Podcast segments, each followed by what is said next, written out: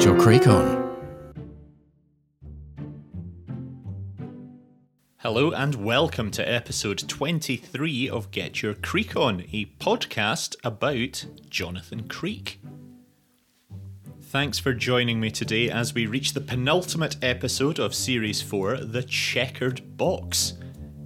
A distinguished police officer is photographed laughing at a hanged woman, but denies all knowledge of it and certainly denies being the perpetrator in any way.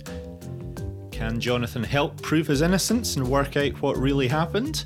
Spoiler alert yes. Watching the episode prior to listening to this pod will be in no way whatsoever to your detriment. In fact, the very opposite will be true. You'll be able to understand the references, be able to visualise what's being talked about, and, even more importantly, you'll be able to categorically consider yourself a winner. One thing's for sure, you won't need to worry about this following statement. No creek, you freak, baby. The Checkered Box aired on February the 21st, 2004. Did you know that the world's driest inhabited continent is Australia? This guy probably does because he's from there. Episode synopsis.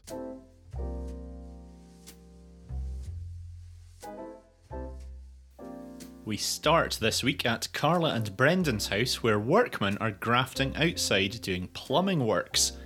Brendan's eating breakfast in bed as Carla gets ready for a day of filming out and about with the police. Brendan's delighted to receive a letter in the mail stating that the internal filming of his recent colonoscopy is being put forward for use at a teaching hospital. Carla goes out to use their temporary portable toilet in the street and the workman and a passing taxi driver all holler at her. Meanwhile, Jonathan's in a public park where Adam is doing an endurance trick that involves him being buried underground for eight days. They converse via walkie talkie. Two women have filed a sexual harassment complaint against Adam, saying that he looked up their skirts from his position six feet under and, to make matters worse, appeared to be pleasuring himself as he did so. At that moment, an underground train passes beneath him, and we see that the vibrations do indeed make him look like he may be shaking hands with the milkman, as it were. Out on the filming shoot in a hospital, Carla's following the suave and capable Detective Inspector Adrian Fell, who's investigating a motor accident in which two motorcyclists have sadly been decapitated. It turns out that the paramedic crews have matched the heads back up with the wrong bodies, a fact that D.I. Fell establishes by noting how the pair of them are of completely different ethnic origins. Later, he's called to follow up a suspicious sudden death, and Carla and the film crew go with. On the scene, a Sergeant Herbie Bryant says that neighbours reported hearing a struggle, and the dead man was subsequently found locked in his own bedroom, dead on his back.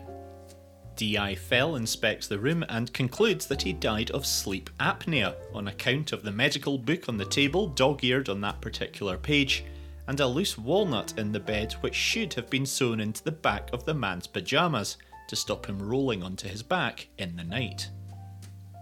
Outside, a photographer called Hattie is trying to take pictures of the scene, but Sergeant Bryant grabs her camera and disposes of the film, telling her to bugger off.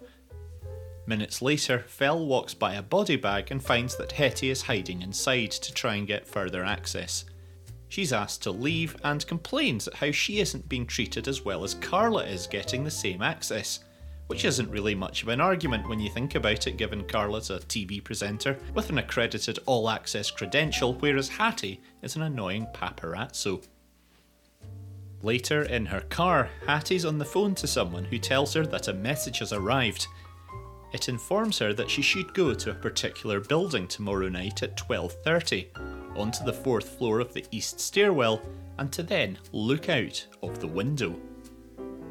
At the TV studios later, Carla tells Jonathan all about D.I. Fell and how incredible he was.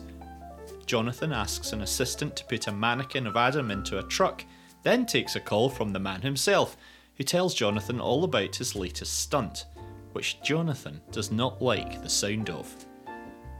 The next night, Hattie travels to the high rise building as instructed. She looks out of the designated window and through the zoom on her camera sees a woman hanging from the roof of an office in the adjacent building.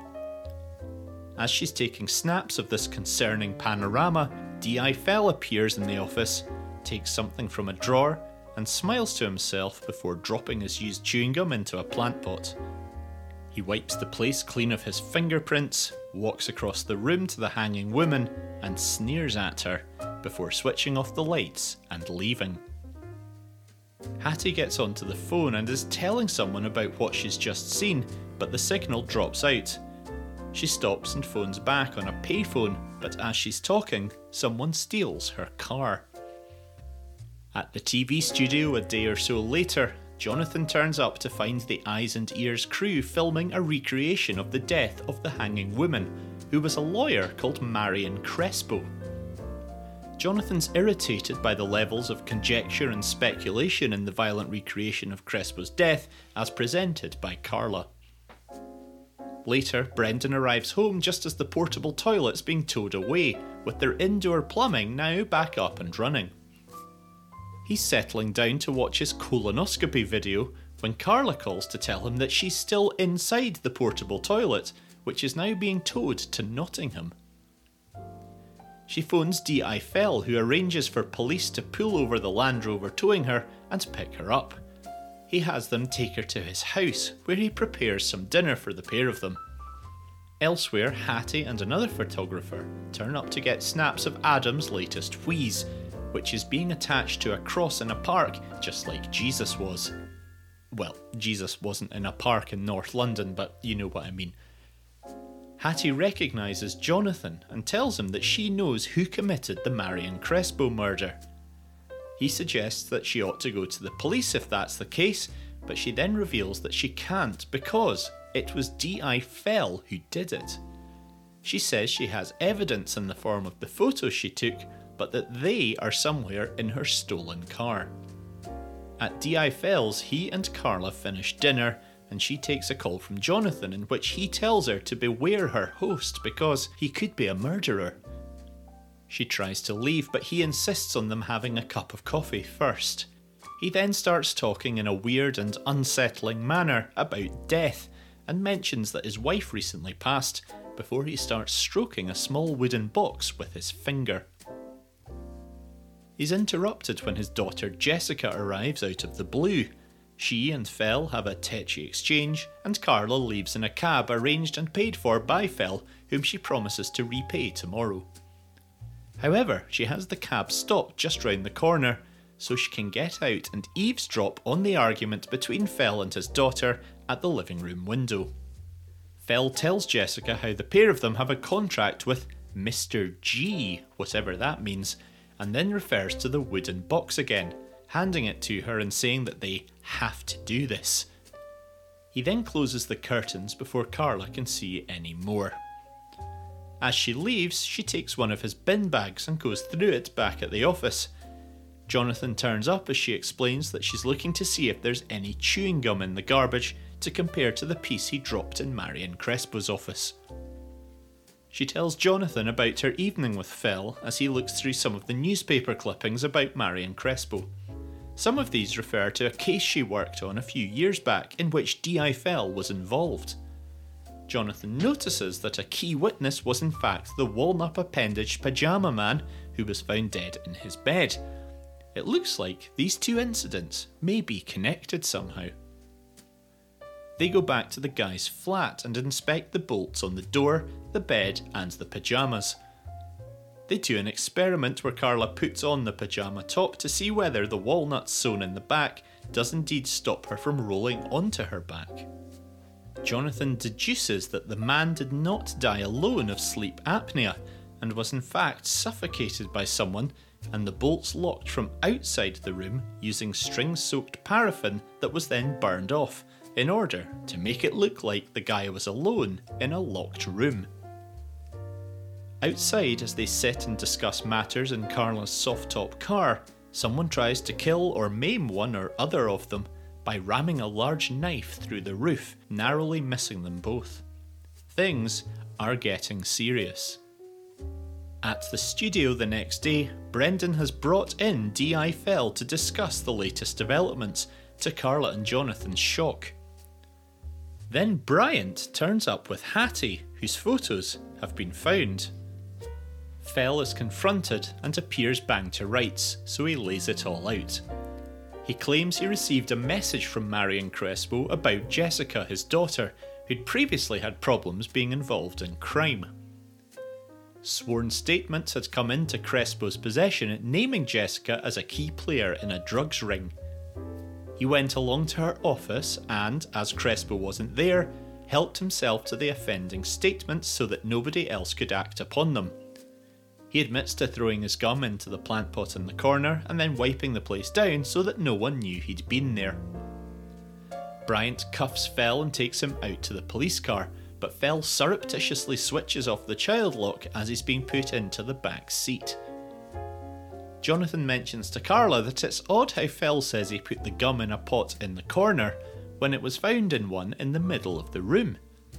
He then takes a phone call about Adam, whose large cross has slipped over onto a dangerous angle, leaving him dangling over a pile of manure.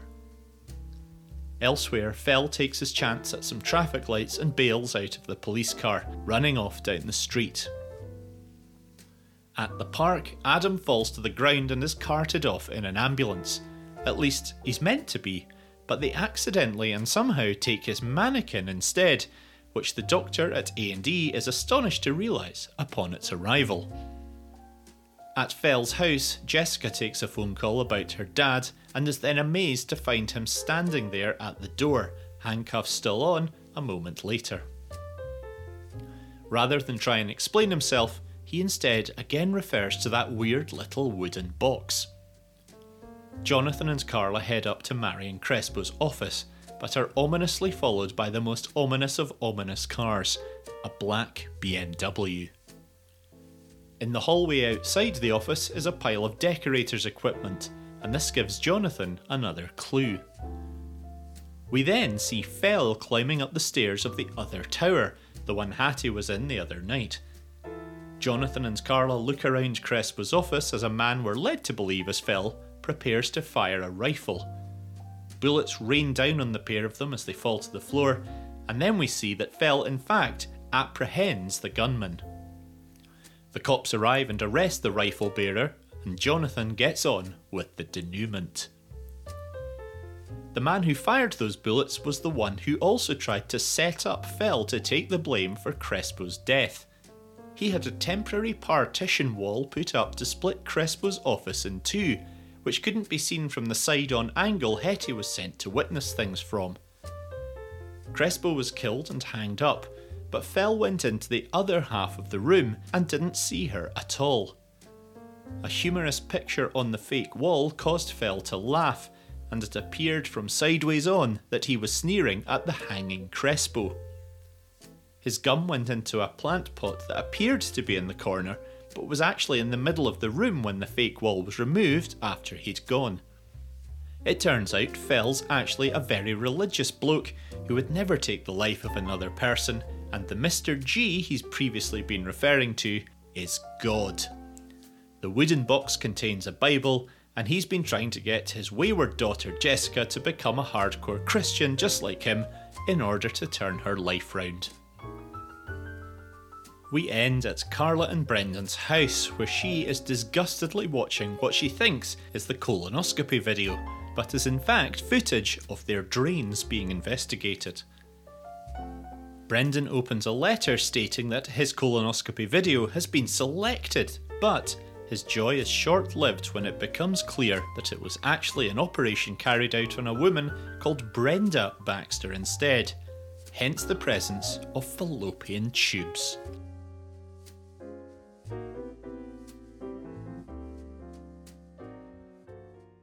Episode Analysis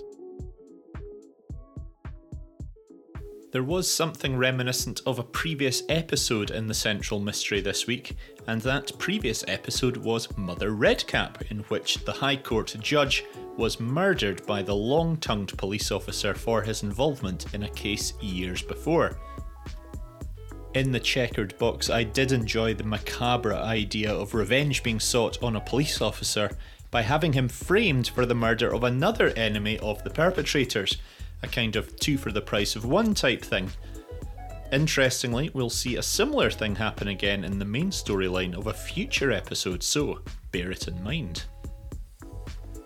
I wasn't quite sure why Detective Inspector Fell would agree to go to a meeting with a lawyer at half past midnight. That did strike me as being a bit weird, but the fact it was at night time and really dark certainly did help add to the sinister atmosphere of the moment when he was photographed there. The image of the hanging Crespo is an all time Creek classic, I think you'll agree.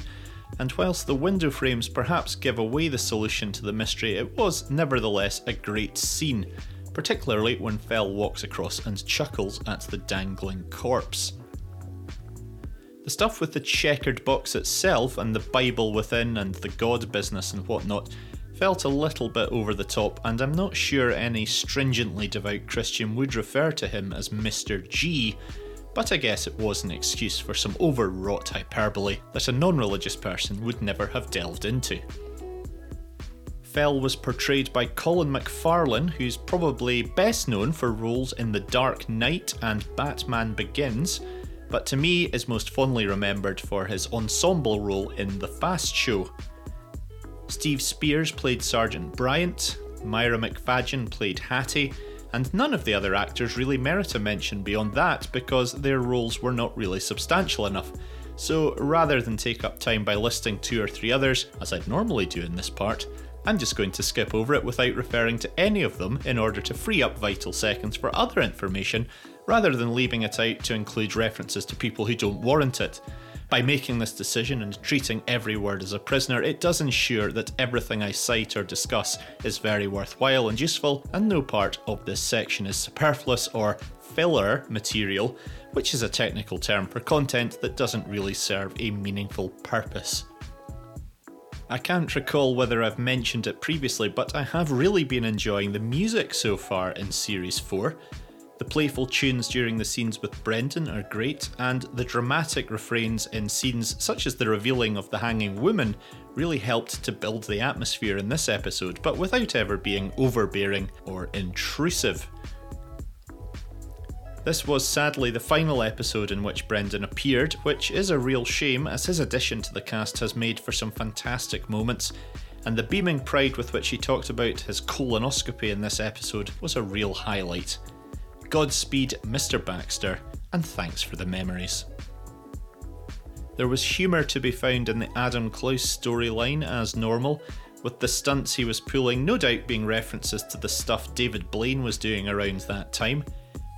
The mannequin being taken away to the hospital instead of Adam himself was ever so slightly stupid and completely implausible, but it did offer a nice comic moment when the head was pulled off by the doctor, who interestingly was played by director Sandy Johnson, who's appeared on screen twice before. Once in No Trace of Tracy as a paramedic when he saw the frog being pulled out of Toby Flower's mouth, and as a urinal user in Time Waits for Norman, where Maddie asks him whether he's ever seen a transvestite before. The celebration of Location Information Station.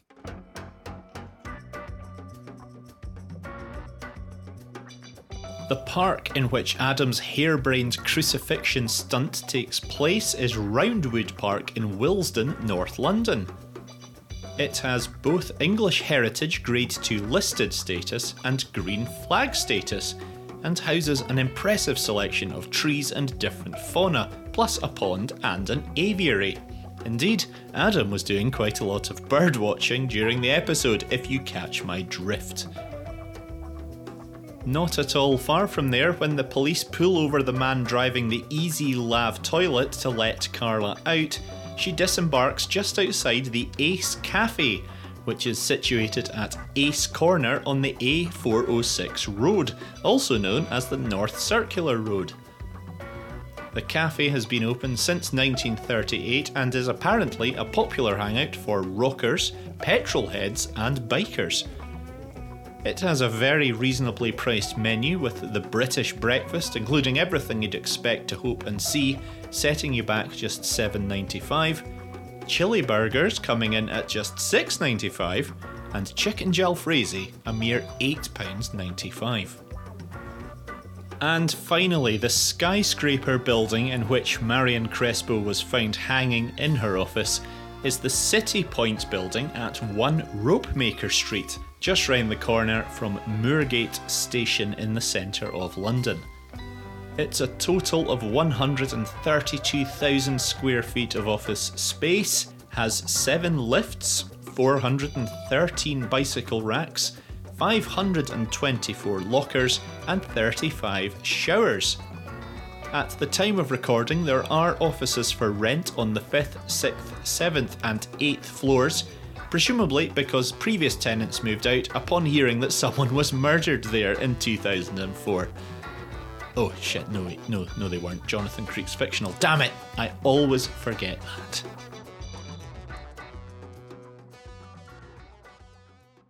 Creek Connections.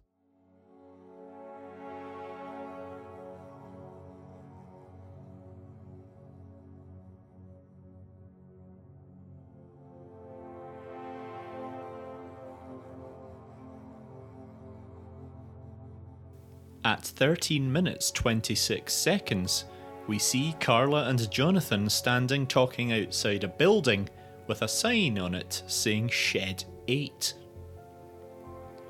The band Shed 7 were popular mainly in the 90s and were formed in the city of York. The nursery rhyme, The Grand Old Duke of York, is most commonly thought to be about Prince Frederick, Duke of York, and second son of George III. George III led Britain to victory over France in the Seven Years' War, the end of which was signalled by the signing of the Treaty of Hubertusburg in February 1763 at Hubertusburg Castle in Austria, construction of which started in 1721 at the behest of the King of Poland, Augustus the Strong. Augustus the Strong liked to live up to his nickname and show off just how powerful he was by breaking horseshoes with his bare hands. The lawn game Horseshoes is overseen by governing body the National Horseshoe Pitchers Association, whose president at the time of this recording is Gary Roberts from Pike County in Ohio, the second largest town in which is Waverly City. Waverley is the name of the first prose novel written by Sir Walter Scott, who, at the age of 12, started studying classics at the University of Edinburgh. The University of Edinburgh's student newspaper was founded by Robert Louis Stevenson, whose famous book Treasure Island was published on the 14th of November 1883, the same day that a National Library of Congress was established in Santiago, Chile. The Chilean road sign warning drivers not to block a box junction shows a red circle over the image of a car waiting in a checkered box painted on the road. Checkered Box. This week's episode title. Holy smokes. Another Creek connection next time.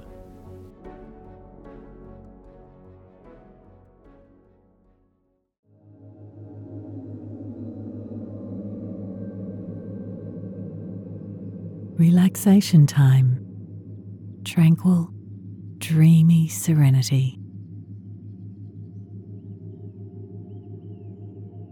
For anyone suffering from exhaustion, trauma, worries, or a stiff back, there are a plethora of modern remedies and treatments that claim to help. From the wandering hands of a chiropractor to creams and potions containing God only knows what, probably dolphin semen or similar, it's easy to be drawn in by the proverbial Greeks bearing gifts, who are in fact just after your money in exchange for smoke and mirrors. the one and only foolproof, proven antidote to anything hindering your life is autonomous sensory meridian response. Whispered words and ambient audible horizons are guaranteed to create a tingly, warm, non sexual, unless you want it to be, feeling that will wash away all negative sentiments and feelings like a, a big industrial hose. And when those whispered words are Jonathan Creek related, what could possibly be better?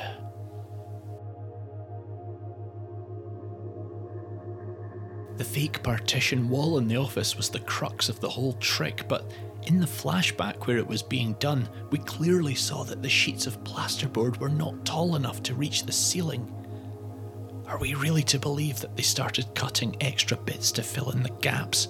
I mean, have you ever tried working with plasterboard? It's messy as hell when you start slicing it up. Just a word of warning. When Adam's in the coffin, he complains about the vibrations from the underground trains on the central and district lines. But if this was filmed in the park mentioned in the location section, then those two lines don't pass underneath there. The closest would be the Bakerloo and Jubilee lines. Do they honestly think we wouldn't all notice this? Oh, come on, David Renwick, some attention to detail wouldn't go amiss. Hattie the photographer drove a Peugeot 405, which are still being produced these days in Iran, Kazakhstan, and Egypt, but were only built in Europe between 1987 and 1997. As of 2012, there have been over 4.6 million of them sold worldwide. That includes both the saloon and estate versions, if you're wondering. When Carla was impressed by Phil's policing abilities early on, it was reminiscent of the episode Black Canary, when Maddie was enthralled by D.I. Gideon Pryke. On this occasion, though, Fell's interpretation of events surrounding the man in the bed's death were proven wrong, whereas Pryke was pretty much on the ball throughout. One of the criminals in the newspaper cuttings is called Jason Lee, which is the same name as both a footballer who played for Nottingham Forest and the actor who played Earl in My Name is Earl. If I had to rank those three Jason Lees in order of fame, then it would probably be uh, Jason Lee first, then Jason Lee second, and then the final Jason Lee third. Feel free to email in if you disagree with that, though.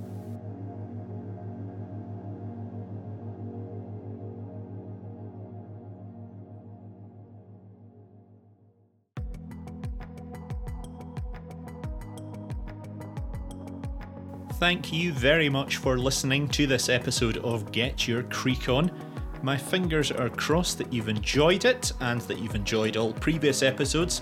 If you haven't been enjoying it and have persevered through all 23 so far, then why? Who the hell's forcing you? You can contact the show anytime by emailing getyourcreekon at gmail.com by Twitter at CreekGet or by heading to the website which is getyourcreekon.co.uk. Please do leave a five star review wherever you get your podcasts, as it'll help more people find, listen to, and hopefully like Get Your Creek On. The next episode is the last of Series 4 and the final occasion on which we will spend some time with Carla Borrego Gorgon's Wood is the story of how a priceless porcelain statue impossibly disappears into thin air. A mystery which is investigated by a clever, clever man whose name rhymes with Bonathan Greek. That's it for today. I will see you next time, hopefully. In the meantime, look after yourselves, don't do anything too stupid, and keep on rocking in the free world. I'm Toby. Bye for now.